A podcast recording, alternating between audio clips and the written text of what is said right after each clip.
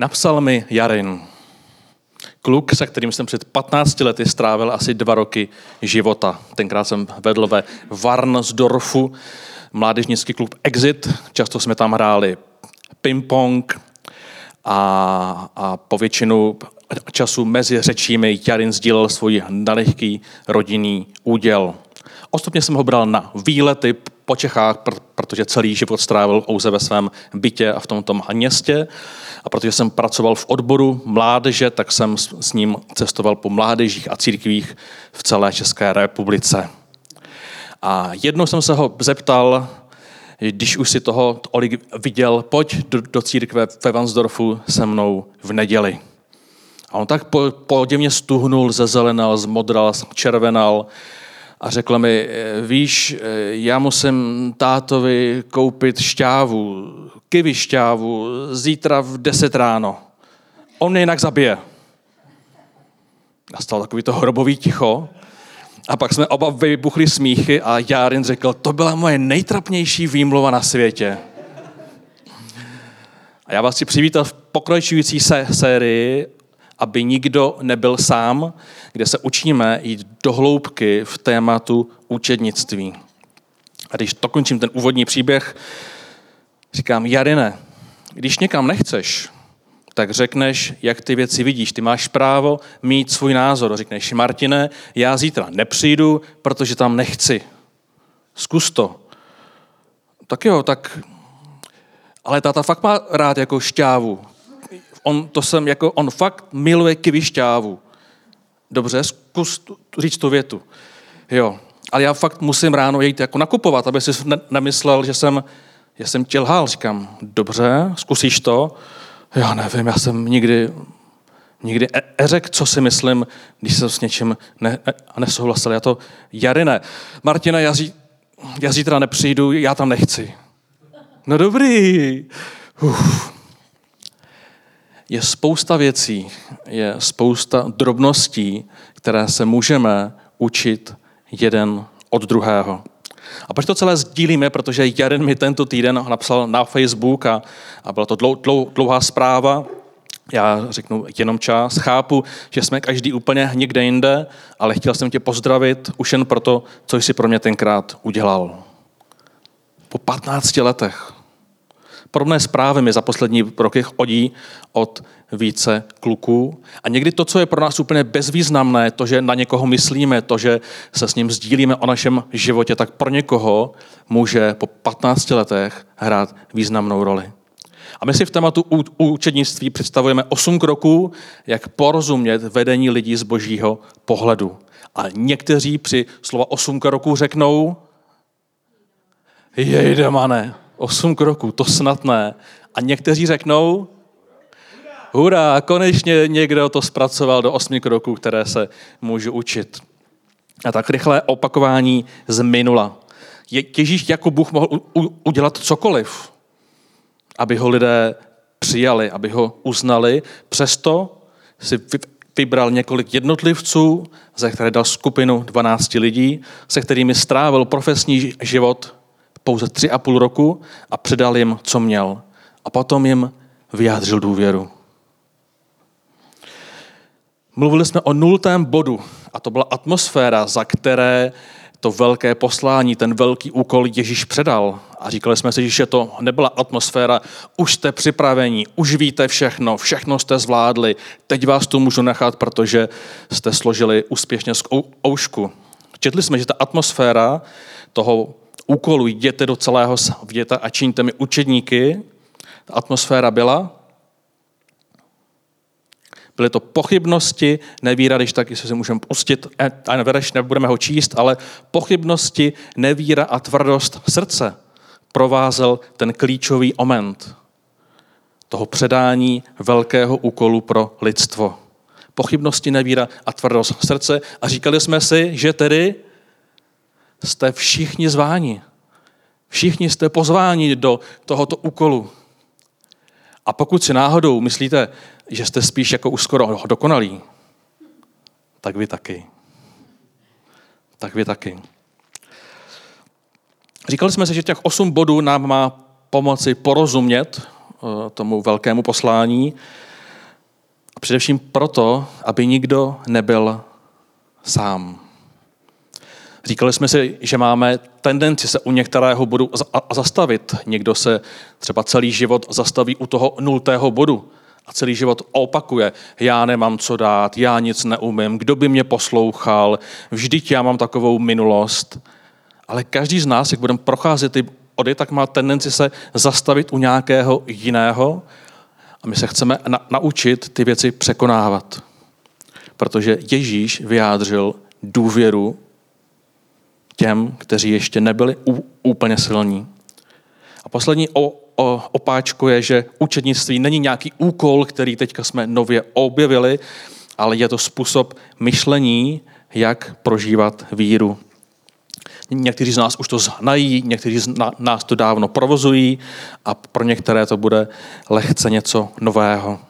Je to způsob myšlení. Dali jsme si minule jednoduchou definici, kterou si dneska o jednu výtětu rozšíříme a dáváme si definice pro nás jako pro lidi z církve, ale máme i definici pro širší veřejnost, protože pokud pracujete ve firmě, na úřadě nebo kdekoliv, kde část těchto principů už funguje, tak to prostředí je úplně jiné. A ta naše základní věta pro církev byla a je, že učenictví je vztah, ve kterém se vědomě rozhodujeme pomáhat druhému člověku, se přiblížit Ježíši a jeho životním zkušenostem. Jako například u Jarina, proč se nauč říkat svůj názor.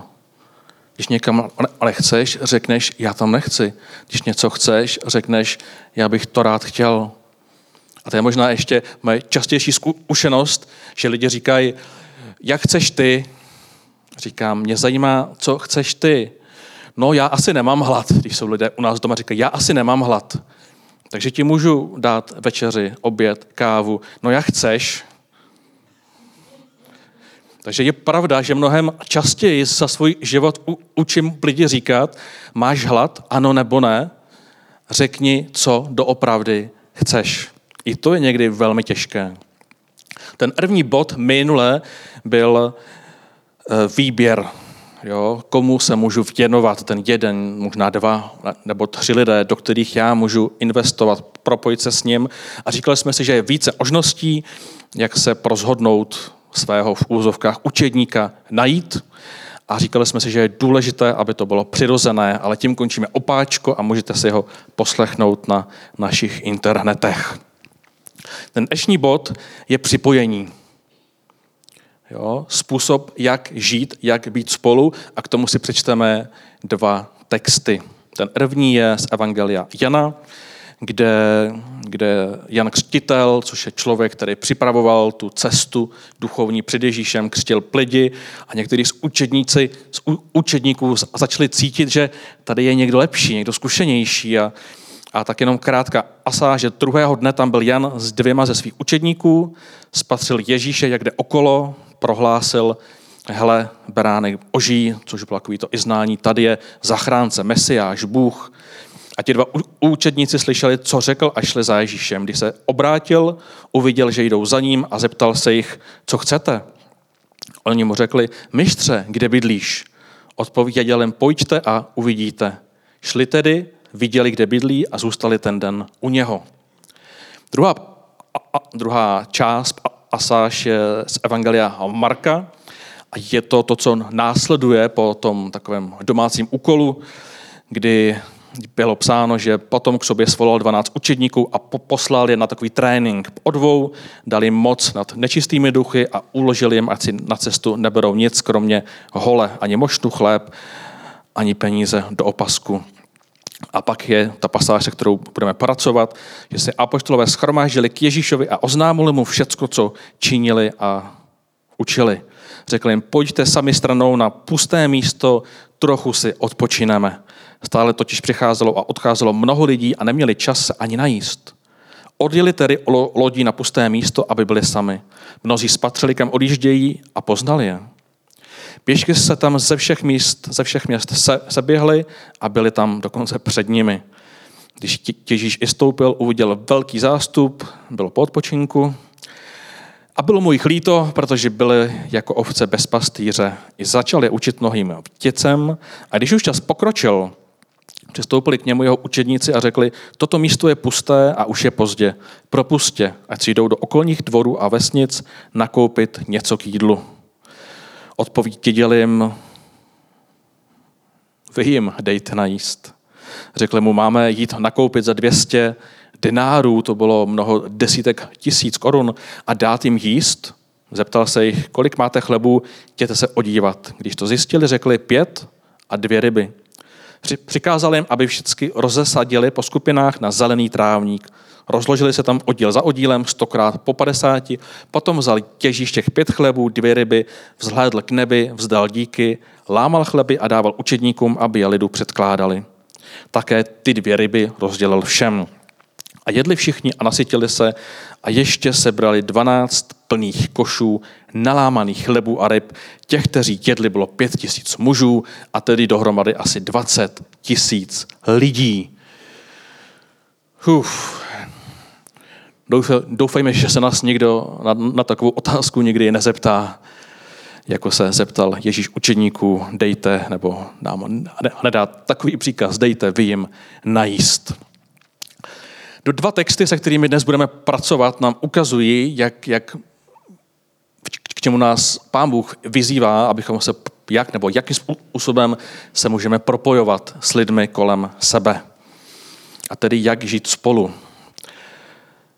V tom prvním textu, o co myslíte, že šlo těm učedníkům dvěma? Když se Ježíš vrátil, uviděl a ptal se jich, co chcete a oni se ho zeptali, kde bydlíš. Šli tedy, aby viděli, kde bydlí a zůstali ten den u něho. To je právě otázka. Já si říkám, jestli je to Esiáš, jak to u něj doma asi vypadá. Bude mít velký dům nebo malý? Bude tam mít uklizeno? Ne, nebo se budou trubky válet po stole, protože samozřejmě pracuje a, a ví, na čem záleží. Jak to tam bude vypadat? Bude se tam židle kývat, nebo bude správně fungovat? Bude tam hodně věcí, aby to bylo krásný, anebo to bude minimalistické. Jak to u toho Ježíše asi vypadalo? Byli ty účetníci spokojení s tím, co viděli? Díky mé službě v odboru mládeže jsem se jako mladý křesťan mohl dostat do desítek domovů různých pastorů a služebníků a zajímalo mě, jak to u nich doma vypadá. Protože většinu pastorů, kazatelů, prostě známe z jejich proslovů, oni jsou připravení, známe ty myšlenky, které jsou formulovány. A mě vždycky zajímalo, jak se chovají, když se nikdo nekouká jak se chovají k svým dětem, jak se chovají k partnerům, na co koukají v televizi, jestli vůbec mají televizi a co dělají ve volném čase. Dneska to vlastně platí o mě. a rád vzpomínám na, na jeden, uh, jeden vedoucí mládeže mi říká, musíme přijít pozdě večer, aby táta už spal, jo? a proč? No on kupuje staré věci a pak mě nutí, abych to jedl. Včera zaskoupil 10 jogurtů já prostě už ty jogurty nemůžu jíst, tak se plížíme to omem a teďka slyším to jméno si myšlím, Martine, si to ty? Neodpovídej, jdeme nahoru. A mě to hrozně bavilo, říkám, to je kouzelná situace. No jste to vy, to mě ani nepozdravíte, já jsem koupil jogurty, ty se musí dneska sníst. Doufám, že se neutrácel za ty tvoje kebaby, za ty tvoje hranolky nezdraví. Já jsem miloval tyhle ty chvíle. Do dneska je miluju.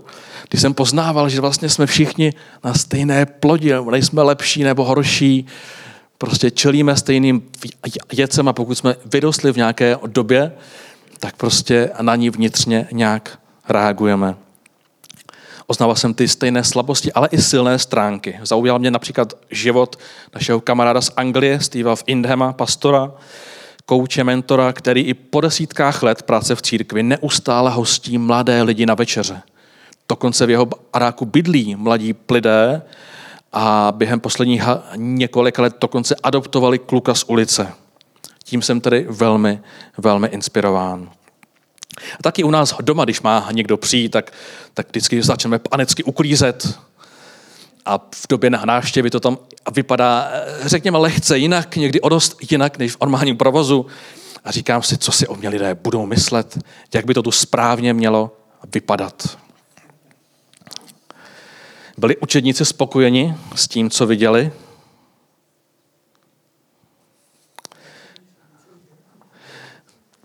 Strávili tam celý den.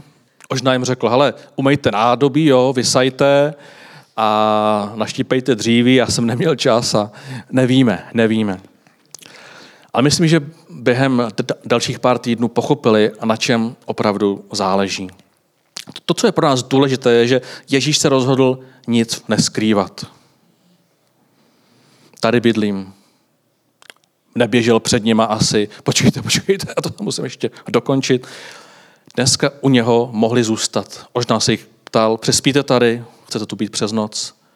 A ta myšlenka je, že nás podporuje, abychom se učili žít otevřené životy, abychom uměli být zranitelní, abychom v našich učednických azích uměli být nedokonalí. Je to způsob, jak propojit to, co vyznáváme, to, co vyučujeme, to, čemu věříme s tím, jak to v reálu žijeme.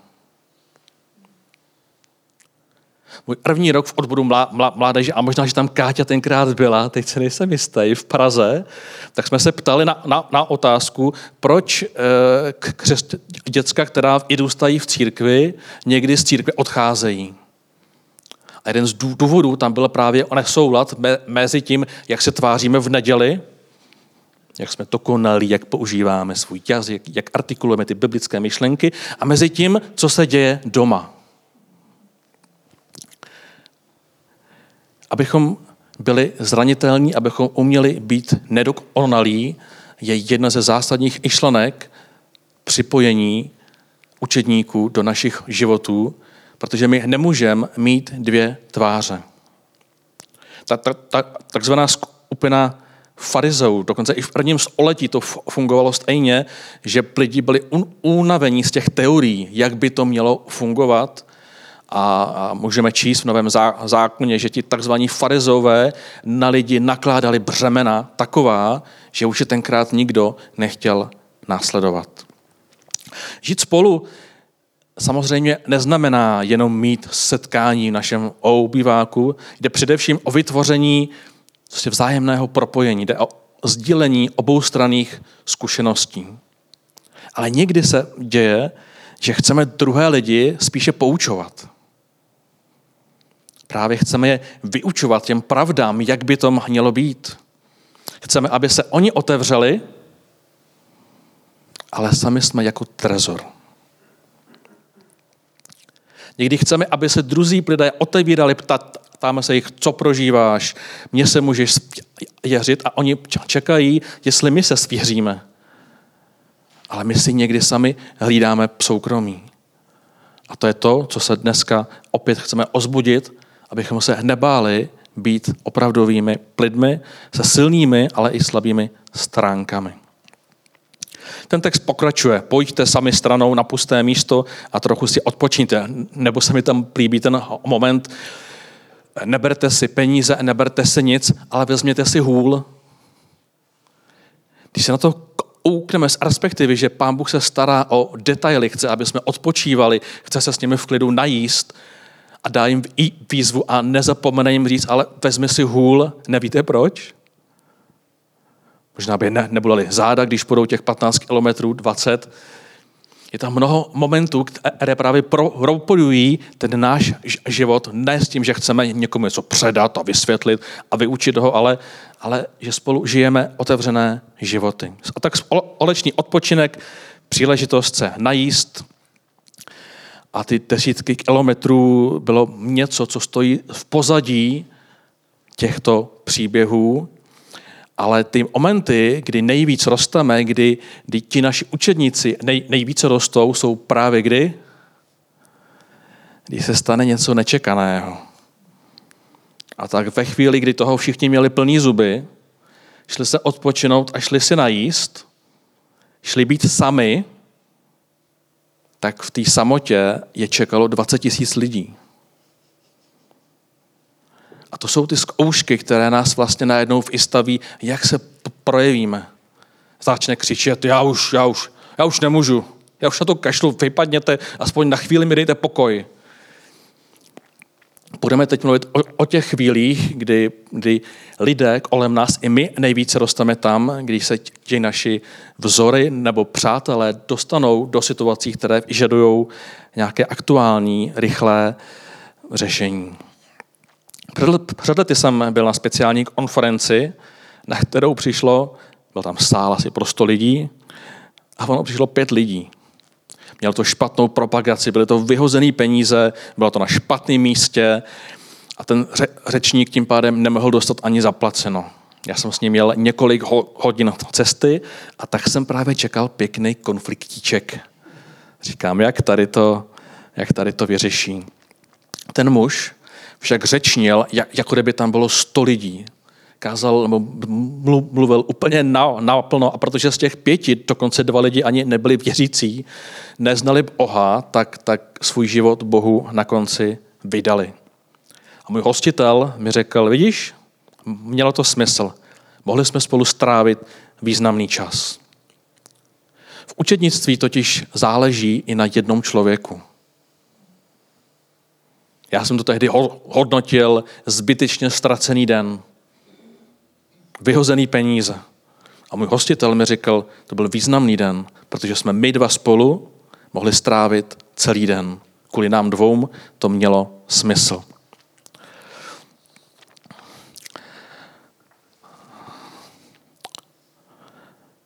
A něco z mých konfliktních situací vám řeknu čtyři a pak vás nechám v abyste vybrali jednu, kterou dokončíme do konce ale na festivalu Chris Fest, což je akce pro, mladé lidi v létě, kterou jsem vedl 11 let, ať jsem ji předal, přišla jednoho dne skupina poradců a řekla mi, že na akci je skupina chlapců, kteří přijali, aby lo, lovili holky a spali s nima. Co s tím uděláš? Bylo tam asi 280 lidí. Jednou zase máme na akci zloděje, lidem se ztrácí věci. Co s tím uděláš? Jednou tam přijali chataři, vyhrožovali nám, že spálí stan, že přijedou v noci a že to celý odpálí, ať si nemyslíme, že ne. Martine, co s tím uděláš? A jednak olínská situace, možná už jste některý uh, uviděli paní Karličku, která maluje obrázky, je jí 70 let, že mimo systém nemá žádné peníze, teďka zrovna spí týden venku, poslední týden spí venku v remísku za no, novou vsí, opustila ubytovnu a tak jednou za dva měsíce přijde a řekne, pane Benz, už jste jediný, kdo mě může zachránit, tak doufám, že mě zachráníte. A za jsme jeli přešárku k nám domů, když mi paní zavolala, museli jsme se vrátit a říkám, Šáry, tak teď uvidíš, jak někdy může vypadat můj den. Takže to máme čtyři otázky. Já jsem říkal, abyste taky byli zapojení který z nich vyberete, aby jsme dokončili. Takže kdo hlasuje pro lovení dívek? Jeden člověk, dva, tři. Zloděj? Jeden, dva, tři, čtyři, pět. Chataři a stan, zapálíme to. Jeden, dva, tři, čtyři, pět, šest. Aha. A paní Karla. A, ah, paní Karla vítězí, tak já se na to napiju, protože to je stále čerstvé.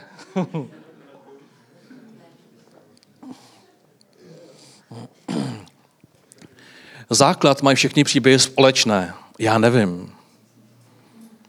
Ten první moment vždycky je, já nevím, já jsem v té situaci nikdy nebyl, když mi vyhrožují, že spálí někdo stan za 300 tisíc a oni opravdu byli prozlobeni. Já nevím, co mám dělat, když je mezi 300 lidma skupina lidí, kteří tam přijeli proto, aby já nevím, co mám dělat s paní Karlou, kterou jsem si rychle obvolal o, o, o městě ty možnosti a všichni mi řekli, jo, to my známe, ale my nikdo už nemůžeme pomoct, to prostě, to prostě nejde. Ten základ je, že já nikdy nevím.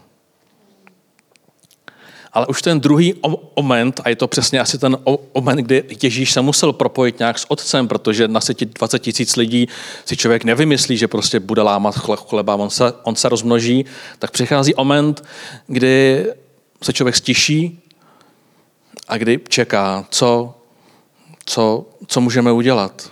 Bože, mám teďka minutu třeba, někdy to byla opravdu minuta, co můžu udělat. Někdy mě napadne obvolit všechny instituce, tak jsem obvolil všechny instituce, sociálku, diakonii, tam mě dali číslo na nějakou krizovou intervenci a tam mi všude řekli, jo, jo, paní Karlu známe. Dobře, jaký má šance? Žádný. Všechno odmítla. Mhm. A paní Karlička přišla před Vánoci a řekla, potřebuji přestěhovat kolik na to máte peněz? Nic. Kde, kde, kde bydlíte? Ve stodole. A mám tam tři na čtyři metry věcí, nemám tam topení, žiju na podlaze, protože mi sebrali dům. Byla jste u, u právníků? Ano, byla. Přišla jsem o dům, přišla jsem úplně o, o, o všechno. Mhm. A tak jsem přijal, že základ práce s Karličkou je vytvořit kolem sebe mantinely a říct si, tohle už můžu a tohle už nemůžu. Tohle už můžu a tohle už nemůžu. O co můžu je jí přestěhovat. Ano, stálo to tři a půl tisíce, ale tohle můžu udělat. Ale nemůžu e, s ní žít každý den, nemůžu s ní jíst každý den a proto jsem se rozhodl, ani Karlo, tohle pro vás udělat můžu a tohle už pro vás udělat nemůžu. A člověk doufá, že pomůže. Přestěhovali jsme ji den před štědrým dnem na ubytovnu do Velimy a říkám si, a jsem schopen takhle intenzivní, takhle intenzivní čas řešit tak jednou za dva měsíce, protože to je velmi intenzivní. A paní Kadlička v únoru přišla, že se tam k ní chovají špatně a že chce pomoct. Takže jsme tady s ní seděli přešárkou. Já jsem si opět říkal, musím vytvořit mantinely, co můžu udělat a co už nemůžu udělat. A Šárka jí začala říkat, no ale vy můžete tam a tam a tam a začala jít mimo ty hranice, chtěla jí organizovat život, ale poznala, že paní Karla nechce organizovat život. Ona chce jasně definovanou omoc, kterou jí nemůže dát vůbec nikdo a je velmi těžký vnímat, že ona nechce bydlet nikde jinde, protože má holoubka, má slepičku a má pejska. Pokud zajistíte, že v té úbytovně mi zvou slepičku, tak tam půjdu. Mám knihovnu a, a tak dále a, a tak dále. Pokud pomáháme velmi intenzivním lidem, potřebujeme si od začátku vytvořit mantinely. Tohle můžu a tohle už nemůžu.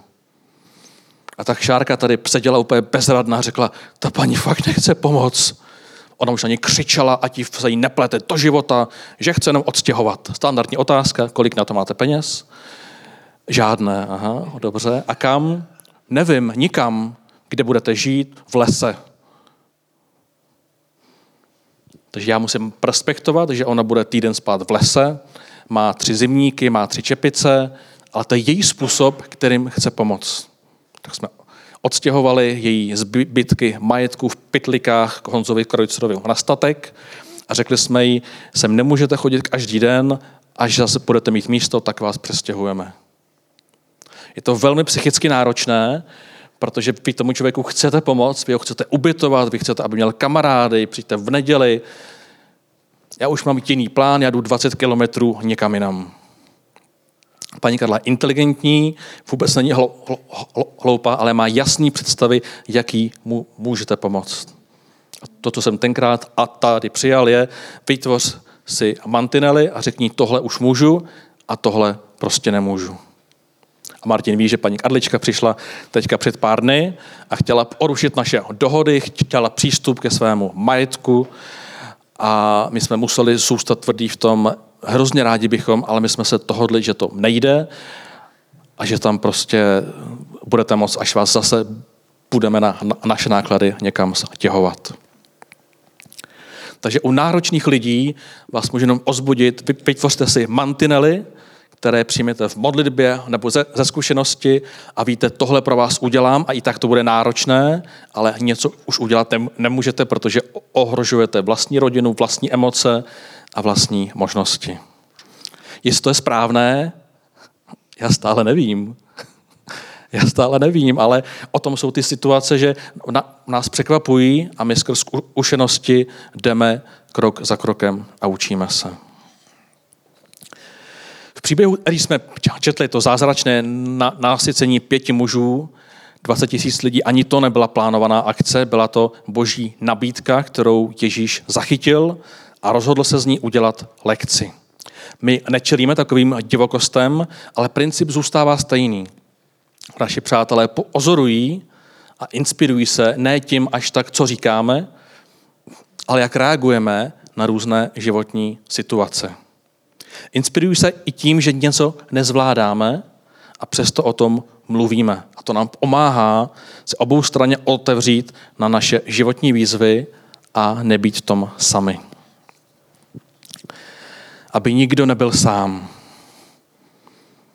Jeden z principů učednictví a my nemůžeme zoléhat, že nějaké vedení církve, pastor a pár lidí se budou o všechny starat, protože to velké poslání není řečeno k pastorovi, ale k tobě. To velké poslání je řečeno k tobě. Aby nikdo nebyl sám, je naše společné, společné břebeno, společný způsob myšlení. Takže jsme se minule učili, že přemýšlíme a modlíme se, aby nám Pán Bůh pomohl někoho poslat do cesty. Přemýšlíme, jak můžeme někomu požehnat svým přátelstvím, nad kým můžeme večer rozjímat, poslat mu SMS-ku. V našem vztahu sdílíme všechno. Zkušenosti, víry, rodiny, služby i partnerství. Není to další úkol, je to způsob přemýšlení. Žijeme víru od pondělí do neděle. Ježíš učinil více zázraků, kde v nedělní církvi, nebo od pondělí do pátku.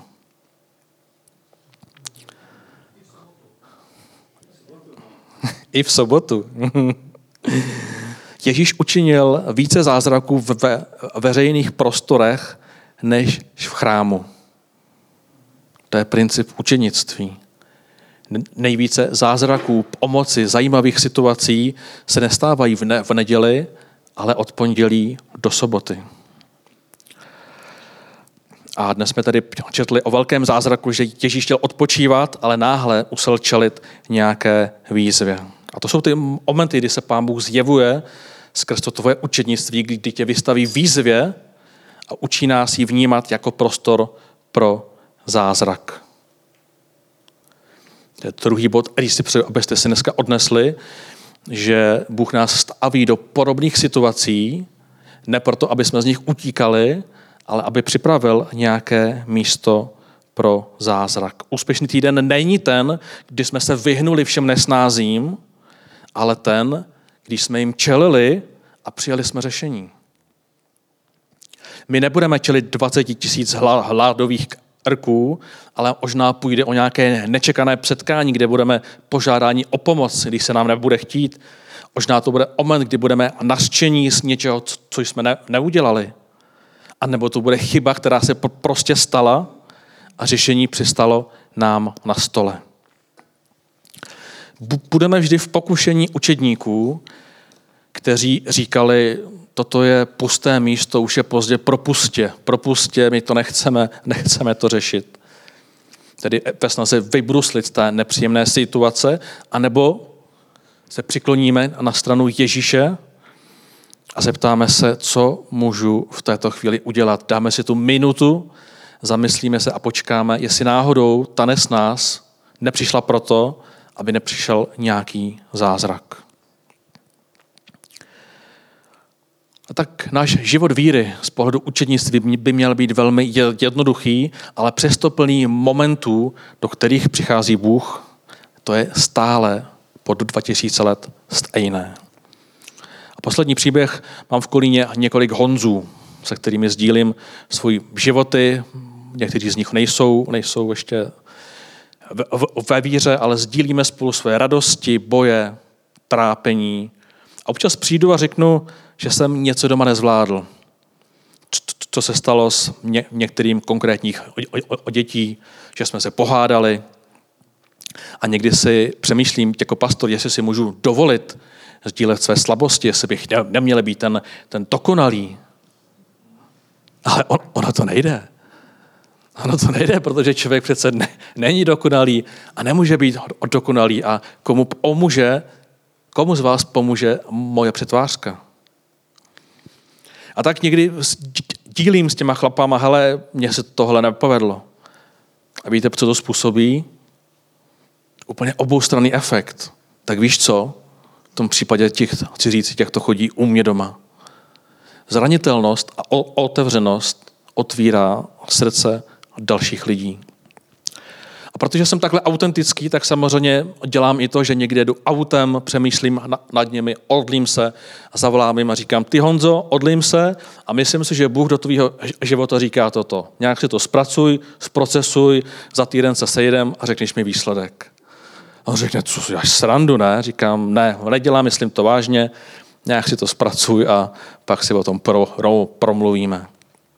Otevřenost totiž přináší možnost sdílet nakonec úplně všechno v bezpečném prostředí. Pokud umím sdílet svoji slabost, můžu sdílet i to, že Pán Bůh k ním chce mluvit. A tak to je konec dnešního kázání. Máme osm bodů, jak vnímat to boží poslání a bude to výzvou pro celý tento rok. První bod byl výběr a dnes je to připojení. Připojíme se k člověku, kterého máme rádi, případně ke kterému přijímáme zjevení. Někdy se stane, že vám Pán Bůh přímo někoho pošle to cesty, kterého i třeba má, málo znáte. Jsou ty tři způsoby připojení a my se učíme propojit naše životy, sdílet celý svůj život. A co bude dál, vám ještě nemůžu říct, protože tohle je bod číslo dva. Naučme se nečekané výzvy, nečekané problémy vidět jako příležitosti.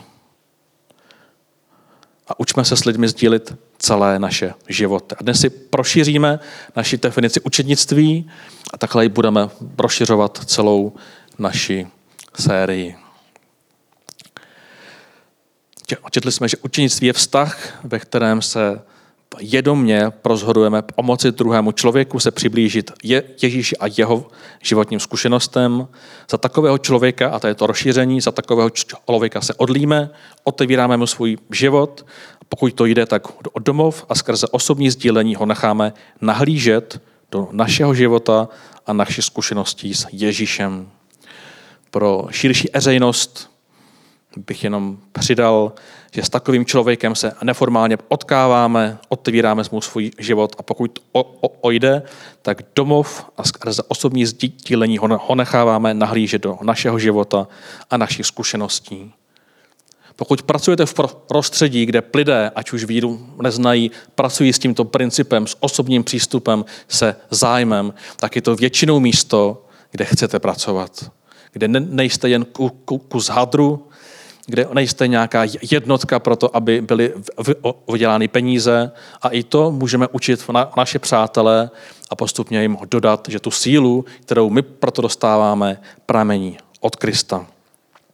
Na úplný závěr, aby nikdo nebyl sám, vás chci dneska vyzvat, abyste prohodili pár slov s někým, s kým jste dlouho nemluvili. I dnes si můžeme toto kázání odpraktikovat a proto zkuste dneska na závěr prohodit pár slov s někým, s kým jste dlouho nemluvili. Jestli máme ještě píseň na závěr, aby jsme mohli zpracovat některé myšlenky, tak ji zahrajeme a já, já bych chtěl i dneska nám žehnat, abychom dokázali přijmout takovou osobní sílu, být zranitelní, být otevření, protože je to velmi obohacující, ale ne vždy je to jednoduché. A tak ti, pane Ježíši, jsem vděčný, že všechny ty myšlenky můžeme čerpat v tvé knize, že vidíme, že sám si takový byl. A prosím tě, abys nás učil žít ten jednoduchý život učedníků, kteří vnímají život kolem sebe, vnímají lidi kolem sebe a zajímají se o potřeby druhých. Ale dneska se chceme naučit to, že vnímáme ty výzvy, ty nesnáze, jako oment, jako příležitost k nějakému zázraku, možná příležitost k něčemu ne, ne, nečekanému. A zároveň nám všem a vám všem žehnám, abyste se nebáli být otevření, abyste se nebáli být zranitelní, protože to není slabost, ale síla. Je to síla, která otevře srdce druhých lidí a kde vy sami prožijete uvolnění, že si nemusíte na nic hrát, nemusíte se přetvařovat a žít život opravdově. Amen.